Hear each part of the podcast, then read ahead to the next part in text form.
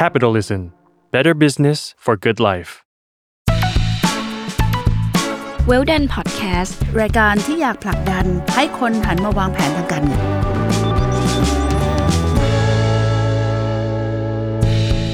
สวัสดีค่ะ กลับมาพบกับรายการเวลดัน รายการที่อยากผลักดันให้คนหันมาวางแผนทางการเงินนะคะ รายการที่เกิดจากความร่วมมือของ Capital และ Salmon Podcast ค่ะ อยู่กับยุ้ยนภศรศิวิราชบรรณาธิการจาก Capital นะคะ แล้วก็พี่จิมสุขภาพเจริญยิ่ง สวัสดีค่ะพี่จิมสวัสดีค่ะ สวัสดีค่ะ เราอยู่กับการวางแผนมา 13 ตอนแล้วค่ะ ตอนที่ 14 เนี่ยมีเรื่องที่อยากให้พี่จิมแบบช่วยเล่าให้ฟังหน่อยว่า จริง ๆ ทั้งหมดทั้งมวลของการวางแผนเนี่ยค่ะค่ะอะไรมันคือสิ่งที่สำคัญที่สุดอะคะนะคะก่อนไปตรงนั้นเนี่ยจะมักจะได้ยินคำคนชอบพูดว่าทำไม่ได้หรอกอ่ากลัวเอ่อไม่มั่นใจเลยอะไรอย่างเงี้ยค่ะจิมเคยเอาคำว่ากลัวที่เป็นภาษาอังกฤษคือ fear F E A R มาถอดเป็นคำพูดนะคะ fear ก็คืออะไรคะเอ่อก็คือว่าเอิ่ม fail everything and run ก็คือว่าทำนั่นก็ไม่สำเร็จทำนี่ไม่สำเร็จ แล้วก็ตัดใจที่จะหนีจากปัญหาเฉพาะหน้าไปนะคะ แต่ fear อีกคำหนึ่งก็คือ face everything and rise นะคะก็คือว่าแทนที่คุณจะวิ่งหนีก็หันหน้ากลับไปสู้ เรื่องราวทั้งหมดนะคะ แล้วก็ลองตัดสินใจ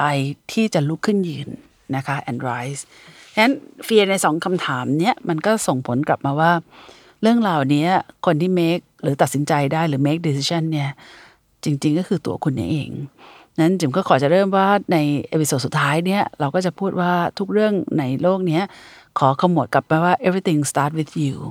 นะคะทุกเรื่องเกิดขึ้นได้เพราะคุณในบรรดาทั้งหมดของการคิดเรื่องการเงินการวางแผนเนี่ยอันแรกสุดมันไม่ใช่เรื่องไกลตัว อันที่สองไม่ใช่เรื่องยาก ทุกคนจะบอกว่าเรื่องการเงินนี่ไม่รู้เรื่องเลย ไม่เข้าใจเลย แต่สิ่งที่เราจะพบก็คือว่ามันไม่ใช่เรื่องที่ยุ่งยากอะไร ทุกคนบวกลบเลขเป็นทั้งสิ้นค่ะเพียงแต่ว่าคุณกล้าที่จะปักหมุดไหมไหมกล้าที่จะเห็นตัวเองเติบโตไหมกล้าที่จะเห็นตัวเองวิ่งไปข้างหน้าไหมนะคะไอการกล้าปักหมุดไหมเนี่ย มันก็คือมาตั้งแต่แผนระยะสั้นอะอาทิตย์นี้จบยังไง เดือนนี้จบยังไง สามเดือนนี้เป็นยังไง ครึ่งปีนี้เป็นยังไง ปีนี้เป็นยังไง ไปถึงระยะยาวสามปีห้าปีเห็นตัวเองเป็นยังไง อยากจะท้าทายทุกท่านน่ะนะคะ ว่าลองมองตัวเองสามปีจากวันนี้ว่ามีเงินมากกว่าวันนี้สักสามเท่าไหวไหมนะคะ หรือจิมชอบท้าทายดังน้องที่ว่าจบใหม่ปั๊บจบห้าปีแรกขอให้มีเงินเก็บสักล้านหนึ่งที่หาได้ด้วยตัวเองไหวไหม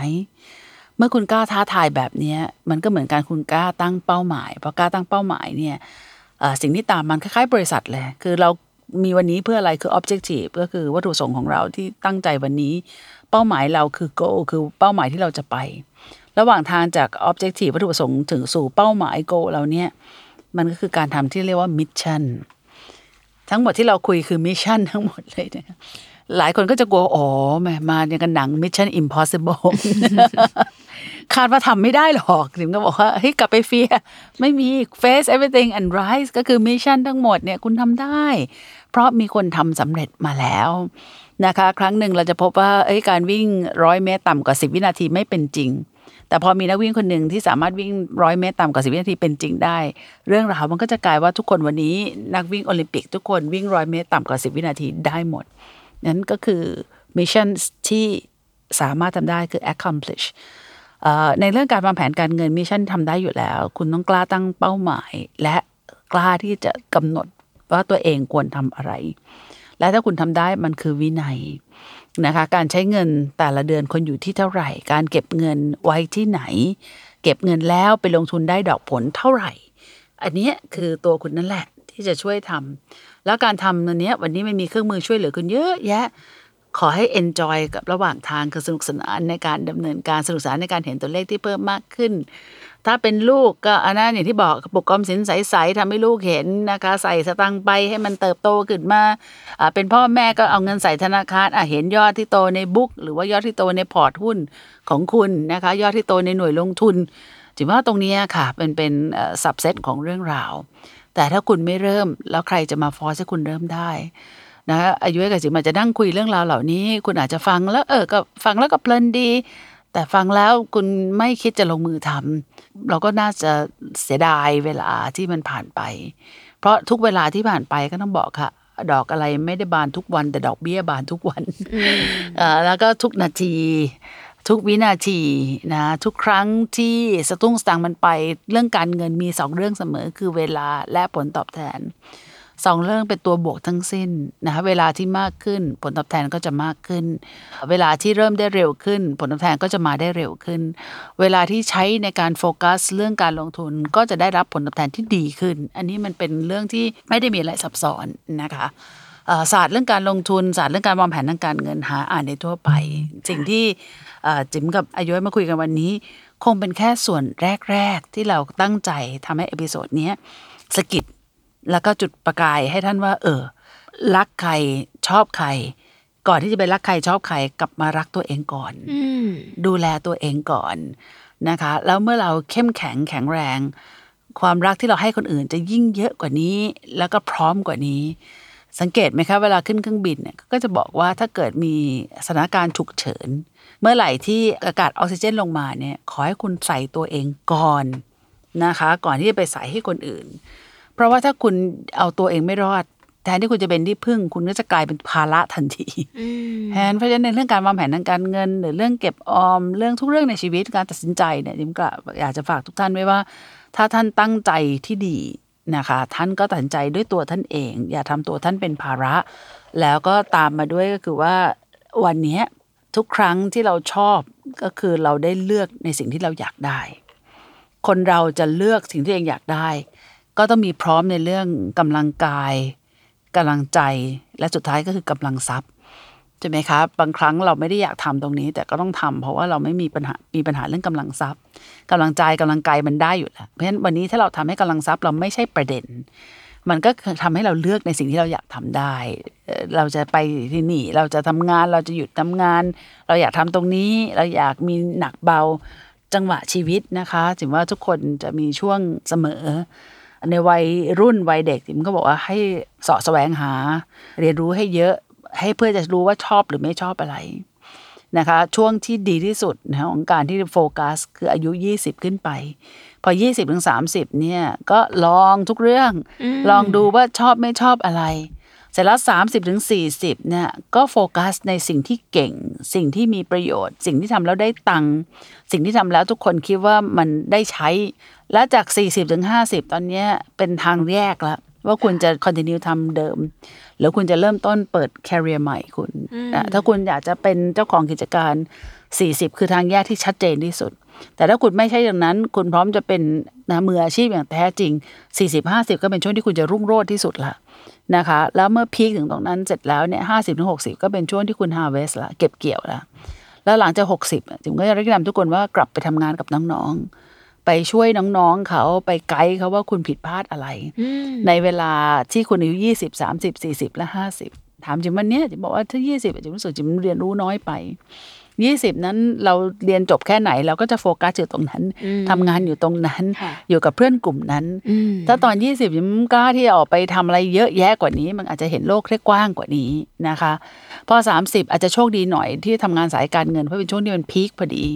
นะคะแต่ว่าถ้า 30เนี่ยผมคิดว่าถ้าเรามีโอกาสได้เจอเจอองค์กรแตกต่างกันเอ่อเจอเจอว่าทำงานส่วนตัวบ้างทำงานสลับกันเนี่ยเราจะเริ่มรู้แล้ว แล้วก็สิ่งที่ผมอยากจะบอกทุกคนเนี่ย ชอบถามว่าไอ้ทางยากทางง่ายเนี่ยค่ะยี่สิบสามสิบเนี่ยขอให้เลือกทางยากเพราะเลือกทางยากทำไม่ได้ไม่มีใครว่าเลยนะ แต่คุณจะได้ประสบการณ์มหาศาล แต่ถ้าคุณเลือกทางง่ายอะคุณจะไม่มีทางได้ประสบการณ์เลย แล้วตอนเด็กๆอะโทษเถอะนะเวลาทำผิดอะไร มีผู้ใหญ่รับรองให้ดูแลให้ตลอด มีคนรับผิดแทนคุณ แล้วคุณได้เรียนรู้ แต่ถ้าคุณไม่เรียนรู้ตอนเด็ก ๆ เนี่ย คุณมาผิดตอนแก่ๆเนี่ย ไม่มีใครให้อภัย เขาคาดว่าคุณจะต้องรู้แล้วเรื่องนี้ เรื่องนี้คุณไม่ควรจะพลาดเลยอะไรอย่างนั้นเป็นต้น อันที่สิบสาวเสร็จแล้วสิบนี่เป็นช่วงที่ดีมากๆเป็นช่วงที่เหมือนกับอะไรนะเหมือนกระดาษเอ่อเป็นฟองน้ำแล้วกันที่จะได้ซึมซับได้อะไรต่างๆ แล้วเราจะเริ่มสังเกตนายที่ดีเป็นยังไง นะคะ และลูกน้องที่ดีเป็นยังไงก่อนเป็นนายที่ดีก็ต้องเป็นลูกน้องที่ดีก่อน เสร็จแล้วเมื่อเป็นนายที่ดี เราอยากเห็นยังไง เราจะได้เติบโตเป็นนายที่ดีได้นะคะ สิ่งที่ตามมาช่วงเนี้ยเป็นเรื่องที่ระหว่างทางถ้าเริ่มทำงานเริ่มเก็บเงิน 20 เก็บเงินเนี่ย40คุณสบายแล้วค่อนข้างสเตเบิลมาเพราะคุณเก็บเงินมา 20 ปี แล้วคุณอาจจะไม่ได้เก็บเงินอย่างเดียวคุณอาจจะทำเรื่องประกันชีวิตประกันสุขภาพ ซึ่งตอน 20 เบี้ยถูกมาก หลายคนไม่ทำมาทำตอน 50โอ้โหเบี้ยโคตรแพงนะคะนี่คือสิ่งที่เป็นเรื่องการวางแผนทั้งสิ้นนะคะจิมคิดว่าลำดับความสำคัญแต่ละครอบครัวอาจจะไม่เหมือนกันความพร้อมไม่เหมือนกัน แต่ทุกอย่าง start with you ค่ะ อยู่คนเดียวเท่านั้นที่จะแต่งแต้มภาพวาดของอยู่ให้หน้าตาเป็นยังไงทำให้มันสมบูรณ์แบบด้วยเรื่องราวไหนทำให้ชีวิตเรามีทางเลือกที่ง่ายขึ้นนะคะ แล้วสุดท้ายก็ตามมาด้วยไลฟ์สไตล์ที่ว่าไม่จำเป็นที่ต้องเหมือนใคร เรามีไลฟ์สไตล์ที่อย่างที่คำถามว่าระหว่างที่ไปอยู่เมืองนอกเนี่ยจิมอาจจะบอกไปอยู่บ้านต่างจังหวัดไหม เพราะว่าอยู่ที่ลำปางเนี่ยคุณยายจิมอยู่ได้ด้วยวันละยี่สิบบาท อยู่ได้เลยนะคะมาบ้านเนี่ยถ้าอยากจะประทานโทษใส่บาตรพระพระท่านก็เดินเข้ามาในบ้านที่คุณยายใส่บาตรสมัยก่อนอไปตลาดเนี่ยก็ซื้อหมูสดมา10บาท ซื้อข้าวเหนียวมา5บาท ซื้อผักมา5บาท ก็สามารถอยู่ได้ทั้งวัน นี่คือไลฟ์สไตล์ที่อยู่เลือกได้นะคะตลาดเอ่อแล้วก็มีความสุขอากาศเย็นสบายอะไรอย่างนี้เป็นต้นนะคะ ก็ตรงนั้นแหละสิ่งที่ตามมาก็คงเป็นว่าชีวิตของเรา ถ้าเราไม่กำหนดเอง เราก็จะมีคนอื่นมากำหนดให้ แล้วชีวิตที่คนอื่นกำหนดให้มันจะถูกใจเราเป็นได้ยังไง ใช่ไหมคะดังนั้นเมื่อเป็นอย่างนี้ก็ฝากตรงนี้ไว้ก่อนละกันว่า everything start with you นะคะ การลงทุนไม่ใช่เรื่องน่ากลัว การลงทุนไม่ใช่มารปีศาจร้ายที่ทำให้ชีวิตไม่มีความสุข แต่ว่ามันมีความท้าทายไหมใช่ มันมีการลงทุนที่ไม่ประสบความสำเร็จไหมมี มันมีการลงทุนซึ่งทำให้คุณผิดหวังไหมได้ แต่ในขณะเดียวกันถ้ามันผิดหวังได้มันก็สมหวังได้อืมมันการลงทุนไม่ประสบความสำเร็จก็แสดงมีการลงทุนที่ประสบความสำเร็จใช่ไหมคะแล้วเอ่อทุกอย่างมันไม่ได้สุดโต่งมัน เอาที่พอดี เอาที่สบายใจ เอาที่เข้าใจ อันเนี้ยสำคัญค่ะ พอฟังแล้วมีความสงสัยนิดนึงค่ะค่ะ ถ้าสิ่งที่เราเลือกมันมันผิดหรือมันแบบอยากกลับไปแก้ค่ะพี่จิมค่ะ ก็แก้ใหม่ได้วันนี้ ไม่เป็นเริ่มไรวันนี้ได้ใช่ไหมคะใช่ ทุกวันเริ่มได้ใหม่ อยากอะไรครับเอ่อมีป่ารกชันบ้านมีต้นไม้เต็มที่คิดอย่างนี้ต้องปลูกต้นไม้เมื่อสิปีที่แล้วอ่าแต่เมื่อสิปีที่แล้วไม่ได้ปลูกทำได้วันนี้คือปลูกวันนี้ ถึงแม้อ่าเราไม่ได้นั่ง ลูกเราก็ได้นั่ง อืมอืมมันต้องทำอะมันต้องทำถ้าเราคิดว่าเรื่องนี้เป็นเรื่องที่ดีนะคะ มันต้องทำใช่เพราะถ้ายุ้ยในวัยยี่สิบอะค่ะค่ะมาเจอพี่จิ๋มยุ้ยต้องโดนตีแน่ๆคือพี่จิ๋มค่ะยุ้ยเลือกเส้นทางที่มันเงินเดือนมันลดลง ไม่เป็นไรนี่ตั้งแต่ยี่ห้าจนถึงสามสิบอะค่ะชีวิตเงินมีคเดืวาอมนสุทุขกวันไหมนี้ยังไม่เท่ากับตอนที่อายุยี่ห้าแต่ชีวิตมีความสุขกว่ามากนี่ไงไม่เกี่ยว พี่ถึงบอกว่าไลฟ์สไตล์ไม่เกี่ยว นะคะสิ่งที่เกิดขึ้นคือชีวิตมีความสุขมากอืมเอ่อเงินก็แลกไม่ได้ เพราะเงินหาได้ พี่ชอบพูดเสมออะไรที่เงินหาได้ อย่าเสียดายอ่าอ่าอย่าเสียดาย เพราะวันหนึ่งเงินก็หาได้ พี่บอกเสื้อผ้าสวยๆนาฬิกาดีๆรถดีๆอะไรเงี้ยเฮ้ยอย่าเสียดายเพราะว่าวันหนึ่งมีตังค์ก็กลับมาได้ วันที่เจอคริสิสทุกคนก็จะติดกับดัก เคยมีรถอย่างนี้เคยต้องขายรถขายบ้านอะไรเงี้ยค่ะเออจริงอย่าเลย สิ่งที่ต้องเสียดายคือความสัมพันธ์คนรอบข้าง ความอบอุ่นความรัก เอ่อเรื่องราวในชีวิตตั้งหากที่น่าเสียดาย ถ้าเกิดความว่าฝันที่ไม่ได้ความฝันทำที่ไม่ได้ทำใช่ใช่ไหมคะเอ่อวันก่อนเพิ่งเจอพี่คนหนึ่งที่เกษียณบอกโอ้เกษียณมาอาทิตย์แรกผมฟุ้งซ่านมาก แล้วผมก็รู้สึกโอ้เหวงเหวงๆอะไรอย่างเงี้ยทั้งที่มีกำลังยังแข็งแรงเหมือนเมื่อวานที่ยังทำงานอยู่เลย ค่ะอ่าก็เลยบอกแล้วพี่ทำไงพี่ก็เลยพี่กลับไปนั่งลิสต์ว่าความฝันที่ไม่ได้ทำ ว้าวเออแล้วพงบอกว่าความฝันไม่ทำอยากไปเรียนเอ่อเชฟอยากไปเรียนไวโอลินอยากเรียนวาดรูปเอ่ออยากไปวิ่งมาราธอนปรากฏว่าพอทำความฝันไม่ทำอะโอ้โหชีวิตยุ่งมาก ทุกอย่างมีสเกดูมีตารางหมดเลย พี่บอกน่ารักเออนั่นนั่นคือสิ่งที่สำคัญไงสิ่งที่เราอยากได้คือเฮ้ยให้ชีวิตคุณมีตาราง ให้ชีวิตคุณมีเรื่องราวที่คุณอยากทำเงินน่ะเป็นส่วนน้อยสมมติว่าเงินเดือนอยู่น้อยลง แต่ไลฟ์สไตล์อยู่ก็ยังเหมือนเดิมเพราะอยู่สามารถ manage ได้ so what ไม่ได้มีประเด็น เพราะแน่นอนถ้าเขาจ่ายเงินเดือนอยู่เยอะเขาก็ expect ให้อยู่ทำงานเยอะแยะถูกไหมคะมันมันไม่มีใครที่มันมาบอกว่าเอาเงินเดือนเยอะๆนะแล้วอยู่เฉยๆอะไรอย่างเงี้ยกลัวมากเลยค่ะกลัวเอ่อนั่นอาจจะเป็นเอ่อสามีที่บ้านอะไรอย่างเงี้ยอ่าอ่าซึ่ง ก็เป็นความฝันของหญิงสาวทุกคนนะคะ แต่ความจริงมันไม่เป็นจริงหรอกสิ่งที่เราต้องการจริง ๆ คือเรายังหาเงินได้มีสตุ้งตังใช้เอง ถ้าเขาจะให้ตังค์เรามากเราก็คงดีใจแหละ แต่เราก็คงไม่ได้หวังจะใช้สตังเขาหรอก ถูกไหมคะสตังเขาคงอยากให้ใช้ในครอบครัวมากกว่าที่จะเอาไปใช้ทำอะไรนะคะแล้วเป็นผู้หญิงรุ่นใหม่ ดูแลครอบครัวได้หาเงินได้เองหู้ดีออกเท่สวยเก๋นะคะค่ะก็กับคงปกัระนมาณซะอีกนี้คืออยากหาเงินแล้วก็อยู่เฉยอันนั้นก็อย่าเลย อย่าเลยอย่าเลย ใช่ เพราะว่าชีวิตอยู่เฉยๆเนี่ยเป็นชีวิตที่พี่จะเสียดายอ่าอ่าจะเสียดายใช่ใช่เสียดายอ่ามันไม่ใช่แบบว่าอยู่เฉยคือนั่งนอนนะแบบค่ะอยู่เฉยก็คือว่าบางทีมันอาจจะมีเขาได้ทำอะไรที่เขาชอบหรือยังอืมค่ะแล้ววันนี้แข็งแรงอะ ไม่รีบทำเดี๋ยววันหนึ่งที่มันไม่มีโอกาสนะคะ มันจะยิ่งเสียดายเข้าไปอีกอันพี่จะชวนเชิญทุกคนเลยว่า อืมวันนี้อยู่แข็งแรง อยากทำอะไรก็ทำเถอะสายก่อนพี่ก็จะบอกอุ้ยทำไมไปเที่ยวบ่อยจังทำไมอะไรอย่างนี้พอพอมาถึงวันนี้พี่บอกดีแล้ว ก็ให้ไปใช้ชีวิตให้ไปอะไรเพียงแต่ว่าคู่เขาแฮปปี้กันอย่างนี้หรือเปล่าว่าบางคนแบบคู่เขาอาจจะไม่ชอบไปเที่ยว ไม่ชอบไปไหนเลยมันก็ต้องมานั่งคุยกันนะคะ เพื่อจะจูนกันให้กันตรงกันมากขึ้นนะคะ ประมาณนี้ everything start with you จริงค่ะนะคะๆค่ะ ได้เลยค่ะ ก็นี่ก็เป็นตอนส่งท้ายนะคะของซีซั่นนี้เนาะสำหรับรายการเวลดันนะคะ แล้วก็ถ้าเกิดว่าได้กลับมา แน่นอนว่าจะต้องมีเรื่องพูดคุยกันอีกมากมายต้องรบกวนพี่จิ๋มอีกนะคะค่ะแล้วก็ขอบคุณคุณผู้ฟังด้วยนะคะ ที่อยู่กันมาตั้งแต่ตอนแรกนะคะ จนถึงตอนนี้นะคะ แต่ถ้ามีคำถามอะไรที่เกี่ยวข้องกับการวางแผน ไม่ว่าจะวางแผนชีวิตวางแผนทางการเงิน ส่งมาถามพี่จิ๋มได้ในทุกช่องทางโซเชียลมีเดียของ Capital Read นะคะ หรือว่าทางอีเมลค่ะ hello at capital read co นะคะ จะหยิบกลับมาพูดคุยกับพี่จิ๋ม